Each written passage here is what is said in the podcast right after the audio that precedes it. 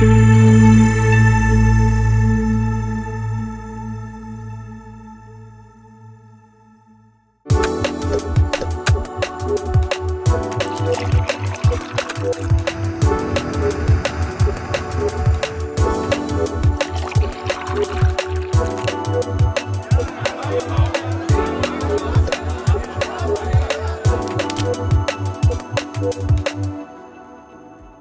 ในส่วนที่2นะครับผมก็จะเป็นพูดถึงการพูดถึงระบอบการปกครองนะครับ ระบอบการปกครองนะครับในส่วนแรกนะครับที่เพิ่งพูดจบไปเราเห็นแล้วว่าโดยทั่วไปเนี่ยนะครับรัฐใช้อำนาจยังไงนะครับรัฐใช้อำนาจยังไง รวมอำนาจหรือกระจายอำนาจก็ตามแต่นะครับ แต่ละแบบก็มีจุดแข็งจุดอ่อนนะครับที่ต่างกันไปนะครับ สิ่งที่ส่งผลนะครับต่อการใช้อำนาจรัฐอีกอย่างหนึ่งก็คือ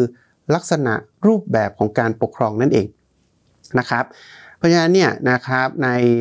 ส่วนที่ 2 นี้นะครับก็คือเราจะมาทำความเข้าใจนะครับว่ารูปแบบการปกครองเนี่ยนะครับมันมีลักษณะที่แตกต่างกันยังไงบ้างนะครับผมซึ่งโดยทั่วไปแล้วเนี่ยในปัจจุบันแล้วเนี่ยนะเราแบ่งนะครับระบอบการปกครองเนี่ยออกเป็น 2 แบบนะครับออกเป็น 2 แบบนะครับก็คือเป็นการปกครองแบบประชาธิปไตย นะครับหรือที่เราเรียกว่า democratic rule เนี่ยกับการปกครองแบบอำนาจนิยมนะครับ authoritarian rule นะครับหรือเราอาจจะเรียกว่าเผด็จการก็ได้นะครับผมในปัจจุบันนะครับในทางวิชาการเราแบ่งเป็น 2 ประเภทนะครับหลักๆนะครับ โดยออมองว่านะครับระบอบ 2 ระบอบเนี่ยนะครับเป็นจริงๆแล้วมันก็ไม่ได้แยกขาดจากกันนะครับ ในทุกประเทศนะครับมีความเป็นประชาธิปไตยนะครับและมีความเป็นอำนาจนิยมเนี่ยผสมผสานกันอยู่นะครับผสมผสานกันอยู่เพียงแต่นะประเทศที่มีลักษณะนะครับของประชาธิปไตยที่โดดเด่นเนี่ยนะครับก็จะถูกนับว่าเป็นประเทศประชาธิปไตย แต่ในขณะเดียวกันประเทศที่มีความเป็นอำนาจนิยมเผด็จการที่โดดเด่น ก็จะถือว่าเป็นประเทศที่เป็นเผด็จการนะหรือเป็นประเทศที่ปกครองในระบอบอำนาจนิยมนั่นเอง นะครับโดยวิธีการนะครับแบ่งการปกครองแบบนี้เนี่ยมันเกิดขึ้นในสมัยหลังสงครามเย็นนั่นเองนะครับซึ่งหลายคนอาจจะทราบแล้วใช่ไหมครับว่าสงครามเย็นเนี่ยก็คือยุคนะครับของการขัดแย้งนะครับของขั้วอุดมการทางการเมืองนะครับระหว่างรัฐที่เป็นสังคมนิยมกับรัฐที่เป็นประชาธิปไตยนะครับแต่หลังสิ้นสุดสงครามเย็นนะครับ มันคือชัยชนะนะครับของอุดมการประชาธิปไตยนะครับเพราะฉะนั้นเนี่ยแนวโน้มของโลกเนี่ยหลังสงครามเย็นที่เราเห็นเนี่ยก็คือนะครับประเทศต่างๆเปลี่ยนนะครับสู่ระบอบประชาธิปไตยมากขึ้น พูดง่ายๆก็คือลดความเป็นอำนาจนิยมในตัวเองนะครับแต่เพิ่มความเป็นประชาธิปไตยมากขึ้นนะครับซึ่งกลายเป็นแนวโน้มแนวโน้มทิศทางนะครับของระบอบการเมืองการปกครองของโลกนะครับก็คือเปลี่ยนจาก ระบอบอำนาจนิยมสู่ประชาธิปไตยนั่นเองนะครับเพราะฉะนั้นเนี่ยนะการเรียนการสอนเกี่ยวกับรัฐศาสตร์นะครับหรือว่าการเรียนการสอนเกี่ยวกับรัฐเนี่ยในชุกในยุคหลังสงครามเย็นเป็นต้นมาเนี่ยจึงมักจะเป็นการเรียนการสอนเกี่ยวกับสถาบันทางการเมือง กลไกการเมืองของรัฐที่เป็นประชาธิปไตยนะครับถามว่าทำไมเราต้องรู้ด้วยนะครับผมก็เพราะว่านะครับ เราศึกษาเพื่อที่ประเทศต่างๆเนี่ยก็จะได้ปรับนำมาประยุกต์ใช้นะครับให้สถาบันทางการเมืองของตัวเองเนี่ยมีลักษณะที่เหมือนกันนะครับนะเพื่ออจะนำไปสู่การพัฒนาประชาธิปไตยที่เพิ่มมากขึ้นในประเทศนะครับเพราะฉะนั้นเนี่ยอันนี้ก็คือเป็นแนวโน้มลักษณะระบอบการปกครองหลังสงครามเย็นนะครับผม ทีนี้เนี่ยนะครับถ้าเราดูความหมายโดยทั่วไปของประชาธิปไตย แล้วประชาธิปไตยมันคืออะไรนะครับ ถ้าไปดูจากรากศัพท์นะครับคำว่า democracy เนี่ยมันมาจาก 2คำครับ ก็คือคำว่า demos นะครับที่แปลว่าประชาชนนะครับ กับ gradient ที่แปลว่าการปกครองนะครับ เพราะฉะนั้นเนี่ยรวมๆกันแล้วนะครับสองคำนี้มารวมเป็น democracy ก็เราก็อาจจะแปลได้ว่า เป็นรูปแบบการปกครองที่ผู้ปกครองคือคนจำนวนมากหรือประชาชนนั่นเอง นะครับ ก็คือพูดง่ายๆก็คือประชาชนเนี่ยเป็นผู้ปกครองตนเองนั่นเอง นี่คืออลักษณะโดยทั่วไปของระบอบประชาธิปไตยนะครับ แต่ทีนี้เนี่ยนะครับเอาข้อจริงแล้วเนี่ยประชาธิปไตยก็มีหลายแบบนะครับไอการปกครองเพื่อประชาโดยประชาชนเนี่ยประชาชนเป็นผู้ปกครองเนี่ยมันเป็นยังไงนะครับ มันก็อาจจะแยกออกเป็นได้ 2 แบบนะครับ อาจจะเป็นแบบแรกเนี่ยเราอาจจะเรียกว่าเป็นประชาธิปไตยแบบโบราณนะครับก็คือเป็นลักษณะของประชาธิปไตยที่เกิดขึ้นที่กรุงเอเธนนะครับในสมัยอดีตการนานโพ้นนะครับผมเป็นประชาธิปไตยแบบโบราณนะครับ ซึ่งบางทีเราก็เรียกว่าเป็นประชาธิปไตยทางตรงนะครับ ถามว่าทำไมเป็นประชาธิปไตยทางตรงครับ เพราะว่าประชาชนเนี่ย เข้ามามีบทบาทในการใช้อำนาจอธิปไตยโดยตรง พูดง่ายๆก็คือเข้ามามีส่วนร่วมในการออกกฎหมาย เข้ามามีส่วนร่วมในการบริหาร เข้ามามีส่วนร่วมในการตัดสินคดีความต่างๆนะครับพลเมืองเอเธนเนี่ยนะครับมีบทบาทในในเรื่องเหล่านี้นะครับโดยตรงนะครับโดยตรงนะครับแบบเพราะฉะนั้นเนี่ยประชาธิปไตยแบบนี้แน่นอนมันคือการการปกครองโดยประชาชนถูกไหมครับ แต่มันเป็นการปกครองโดยตรงด้วย ถ้าเราดึงลักษณะสำคัญนะครับของประชาธิปไตยแบบโบราณเนี่ยนะครับเราอาจจะได้มา 3 ลักษณะนะครับอันแรกก็คือ popular participation นะครับหรืออการมีส่วนร่วมนะครับอย่างกว้างขวางนะครับซึ่งแน่นอนนะครับพลเมืองชาวเอเธนเนี่ยนะต่างเข้ามาสามารถเข้ามามีบทบาททางการเมืองได้ได้โดยตรง อันนี้ชัดเจน นะครับ อันที่ 2 ก็คือ majority rule นะครับ หรือการใช้เสียงข้างมากในการตัดสินนะครับ อันนี้เนี่ยนะแน่นอนนะครับพลเมืองจำนวนหลายหมื่นคนเนี่ยที่เข้ามามีส่วนร่วมในทางการเมืองเนี่ยก็ย่อมจะมีความเห็นที่แตกต่างกันก็เป็นเรื่องปกตินะความเห็นที่แตกต่างกันที่เกิดขึ้นเนี่ยสุดท้ายแล้วนะครับจะทำยังไงล่ะ จะยึดความเห็นไหนล่ะนะครับ ประชาธิปไตยแบบโบราณใช้เสียงข้างมากในการตัดสิน นะครับอันสุดท้ายนะครับก็คืออความเสมอความเสมอภาคในทางการเมืองนะครับตรงนี้คืออะไรนะครับก็คือพลเมืองทุกคนเนี่ยนะครับมีความเสมอภาคกัน พูดง่ายๆก็คือมีน้ำหนักนะครับในการเข้าไปมีส่วนร่วมทางการเมืองที่เท่าเทียมกันนะครับเพราะฉะนั้นเนี่ยไม่มีใครมีอำนาจหรือบทบาทมีอิทธิพลมากกว่าใคร นะครับ เพราะฉะนั้นเนี่ยทุกคนเนี่ยถือว่าเสมอภาคกัน แล้วก็ใช้ความเสมอภาคนั้นเนี่ยในการมีส่วนร่วมทางการเมือง และการตัดสินใจวาระต่างๆ โดยใช้เสียงข้างมากนะครับนี่คือลักษณะประชาธิปไตยแบบทางตรง ประชาธิปไตยแบบโบราณนะครับ ทีนี้นะครับมีอีกต่อมานะครับประชาธิปไตยก็ได้รับการพัฒนาให้ดียิ่งขึ้น นะครับจนกลายเป็นลักษณะประชาธิปไตยในทุกวันนี้นะซึ่งเราอาจจะเรียกว่าเป็นประชาธิปไตยสมัยใหม่ก็ได้ หรือเราอาจจะเรียกได้ว่าเป็นประชาธิปไตยแบบตัวแทนก็ได้นะครับ เป็นยังไงครับประชาธิปไตยสมัยใหม่นะครับ แน่นอนประการแรกเลยอของความแตกต่างนะครับ ระหว่างใหม่กับเก่าเนี่ยก็คือประชาธิปไตยแบบใหม่เนี่ยมีการเลือกตั้ง เลือกตั้งเพื่อให้ได้ผู้แทนนะครับ เพื่อผู้แทนเนี่ยจะได้เข้าไปทำหน้าที่และใช้อำนาจอธิปไตยนะครับ ถามว่าแล้วทำไมต้องมีการเลือกตั้งทำไมต้องมีผู้แทนนะครับ เราสามารถเข้าไปมีส่วนร่วมทางการเมืองโดยตรงแบบสมัยกรีกโบราณได้ไหมนะครับแบบในกรุงเอเธนได้ไหมนะครับ ความต่างมันอยู่ตรงนี้ครับนะครับในเมืองเอเธนเนี่ยประชากรมีไม่เยอะนะครับไม่เกินอยู่ราวๆห้าหมื่นคนนะครับ เพราะฉะนั้นเนี่ย การที่ทุกคนจะสามารถเข้ามามีส่วนร่วมในการเสนอความคิดเห็นนะครับ หรือผลักดันเรื่องต่างๆเนี่ยมันยังพอเป็นไปได้ แต่เราลองจินตนาการประเทศในปัจจุบันนะครับผมที่มีประชากรเนี่ยหลายสิบล้านคนนะหรือเป็นร้อยล้านคนหรือเป็นพันล้านคนก็มีนะครับ คนเยอะขนาดนี้เนี่ยคงยากนะครับที่ทุกคนจะเข้าไปพูดคุยแสดงความเห็นนะครับ แล้วก็สรุปความต้องการออกมาได้นะครับ มันคงเป็นไปได้ยากมากนะครับเพราะฉะนั้นเนี่ยมันจึงเกิดกลไกใหม่ขึ้นมานะครับก็คือการเลือกตั้ง การเลือกตั้ง ซึ่งผู้ที่ได้รับการเลือกตั้งก็จะมีสถานะของการเป็นผู้แทน เป็นผู้แทนของใครครับ ก็คือเป็นผู้แทนของพลเมืองนะส่วนหนึ่งนั่นเองนะครับแล้วผู้แทนนี่แหละก็เข้าไปใช้อำนาจอธิปไตยนะครับเพราะฉะนั้นเนี่ยอันนี้คือสิ่งแตกต่างอันแรกนะครับ อันที่2นะครับก็คือการที่ประชาธิปไตยสมัยใหม่เนี่ยเป็นประชาธิปไตยเป็นประเทศที่ต้องมีรัฐมนูญนะครับ เราหรือเราอาจจะเรียกว่าเป็นเอ่อเป็นการปกครองโดยกฎหมายก็ได้นะครับ ก็คือรัฐนูนเนี่ยนะครับโดยทั่วไปแล้วเนี่ยนะครับมันจะเป็นการกำหนดโครงสร้างนะครับทางการเมืองของประเทศ กำหนดลักษณะความสัมพันธ์ทางการเมือง ความสัมพันธ์ทางอำนาจทั้งหลายนะครับ รวมไปถึงกำหนดสิทธินะครับ และเสรีภาพนะครับของประชาชนนะครับ พูดง่ายนะครับรัฐธรรมนูญเป็นเหมือนกรอบนะครับ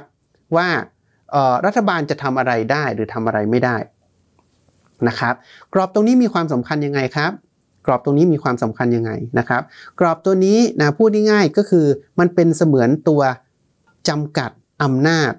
ของเสียงข้างมากนั่นเองนะครับ เพราะว่าการใช้เสียงข้างมากนะนะครับ ในการตัดสินวาระต่างๆเนี่ยมันมีจุดอ่อนอย่างหนึ่งครับ ก็คือเสียงข้างมากเนี่ยบางทีก็ไปละเมิดสิทธิ์ของเสียงข้างน้อยนะครับ ไปละเมิดสิทธิ์ของเสียงข้างน้อยนะครับ เช่นเสียงข้างมากอาจจะโหวตนะครับให้มีการให้รัฐบาลแจกเงินอย่างเงี้ยนะครับนะครับ เป็นต้นอะไรอย่างเงี้ยนะครับคือพูดง่ายๆเสียงข้างมากเนี่ยนะก็อาจจะมีความผิดพลาดได้ โดยเฉพาะความผิดพลาดที่สำคัญที่สุดก็คือไปละเมิดสิทธิของเสียงข้างน้อย เพราะฉะนั้นเนี่ยการมีรัฐมนูญเนี่ยนะครับจึงมาแก้จุดอ่อนของเสียงข้างมากตรงนี้นะครับรัฐมนูญอย่างน้อยที่สุดเนี่ยต้องเป็นรัฐมนูญที่มีการระบุถึงสิทธิเสรีภาพขั้นพื้นฐานนะครับของพลเมืองนะครับ เมื่อรัฐมนูญกำหนดไว้อย่างนั้นนะครับ เสียงข้างมากไม่ว่าจะมากเท่าไหร่ก็ตาม ก็ไม่สามารถไปละเมิดสิทธิของเสียงข้างน้อยหรือพลเมืองอ่าไม่ว่าใครก็ตามนะครับตามที่กำหนดในรัฐมนูญนะครับ ซึ่งนะครับการที่ใช้เสียงข้างมากตัดสิน แต่เป็นเสียงข้างมากที่ไม่เป็นละเมิดสิทธิเสียงข้างน้อยเนี่ยเราเรียกว่าเป็นหลัก majority rule and and minority rights นะครับซึ่งก็เป็นหลักอีกอันนึงเหมือนกันนะครับที่ เปลี่ยนแปลงหรือพัฒนานะครับขึ้นมาจากประชาธิปไตยแบบโบราณนะครับ โดยสรุปแล้วนะครับเราอาจจะเห็นได้ว่าประชาธิปไตยสมัยใหม่เนี่ยมีหลายอย่างที่เหมือนประชาธิปไตยโบราณนะครับอันแรกเนี่ยก็คือมีเรื่องของ popular participation หรือการมีส่วนร่วมอย่างกว้างขวางใช่ใช่ไหมครับไม่ว่าจะผ่านการเลือกตั้งหรือว่าอะไรก็ตามแต่นะครับ อันที่ 2 ก็คือหลักเสียงข้างมากอย่างสำคัญครับ แต่สิ่งที่ เพิ่มเข้ามาคือเป็นเสียงข้างมากที่ไม่ละเมิดสิทธิ์เสียงข้างน้อยนะครับอันที่3นะครับก็คือความเสมอภาคนะครับอันนี้ก็ยังเหมือนกับประชาธิปไตยแบบโบราณนะครับก็คือเน้นเรื่องความเสมอภาค อันที่ 4 ก็คือการมีการเลือกตั้งเพิ่มเข้ามานะเพราะว่าด้วยลักษณะสภาพแวดล้อมนะที่มันเปลี่ยนประชากรที่มันเยอะขึ้นใช่ไหมครับเพราะฉะนั้นเนี่ยการมีผู้แทนเป็นสิ่งที่จำเป็นเพราะฉะนั้น election หรือการเลือกตั้งจึงเป็น นะลักษณะที่สำคัญอีกอันหนึ่งของประชาธิปไตยแบบใหม่นะครับอันสุดท้ายนะครับซึ่งถือว่าสำคัญมากเลยก็คือรัฐมนูญนะครับหรือ constitution นะครับซึ่งจะเป็นเครื่องมือสำคัญนะในการกำกับเสียงข้างมากนะครับไม่ให้เป็นไม่ให้ไปละเมิดสิทธิของเสียงข้างน้อยนั่นเองนะครับผมประเด็นต่อมานะครับ นะถ้าจำได้ในตอนอเมื่อสักครู่เนี่ยเราพูดถึงเรื่องการแบ่งระบอบการปกครองถูกไหมครับ ว่าระบอบการปกครองในโลกใบนี้นะก็ปัจจุบันเราก็แบ่งเป็น 2 ระบอบเท่านั้นก็คือประชาธิปไตยและอำนาจนิยมนะครับ แต่นะครับแล้วเราจะดูยังไงล่ะ แล้วเราจะเอาอะไรมาเป็นตัวเป็นเกณฑ์ล่ะในการบอกนะครับว่าเอาแล้วประเทศไหนเป็นประชาธิปไตย ประเทศไหนเป็นอำนาจนิยม นะครับมันมีเกณฑ์นะครับขั้นต่ำนะเราเราอาจจะเรียกว่าเป็นเกณฑ์ขั้นต่ำเนี่ย minimalist เนี่ยนะครับซึ่งเสนอโดย Schumpeter Schumpeter เนี่ยนะครับแล้วก็ปัจจุบันก็เป็นเกณฑ์ที่ได้รับการยอมรับนะครับนะได้รับการยอมรับในปัจจุบันนะครับ Schumpeter นะครับเสนอว่านะครับประเทศที่เป็นประชาธิปไตยเนี่ยต้องมีสิ่งที่ต้องมีเนี่ยนะครับอย่างน้อยที่สุดก็คือเป็นระบอบที่นะครับ มีรัฐบาลมาจากการเลือกตั้งอย่างเสรีและเป็นธรรมอ่านะครับ ก็คือพูดง่ายๆก็คือประเทศไหนถ้ามีการเลือกตั้งที่เสรีและยุติธรรมด้วยนะ เกิดขึ้นนะประเทศนั้นนะครับ ก็ถูกนับว่าเป็นประชาธิปไตยแล้วนะครับพูดง่ายๆก็คืออาจจะเป็นเผด็จการมาตลอดนะครับ ไม่เคยมีการเลือกตั้งเลยนะครับ พอเกิดการเลือกตั้งปุ๊บนะครับ ทั่วโลกจะยอมรับว่าประเทศนั้นเนี่ยนะครับเป็นประชาธิปไตย แน่นอนนะครับ ประชาธิปไตยอาจจะไม่ได้เกิดขึ้นในข้ามคืนใช่ไหมครับนะครับแต่เราเชื่อว่านะครับการเลือกตั้งเนี่ยถือว่าเป็นจุดเริ่มต้นที่ดี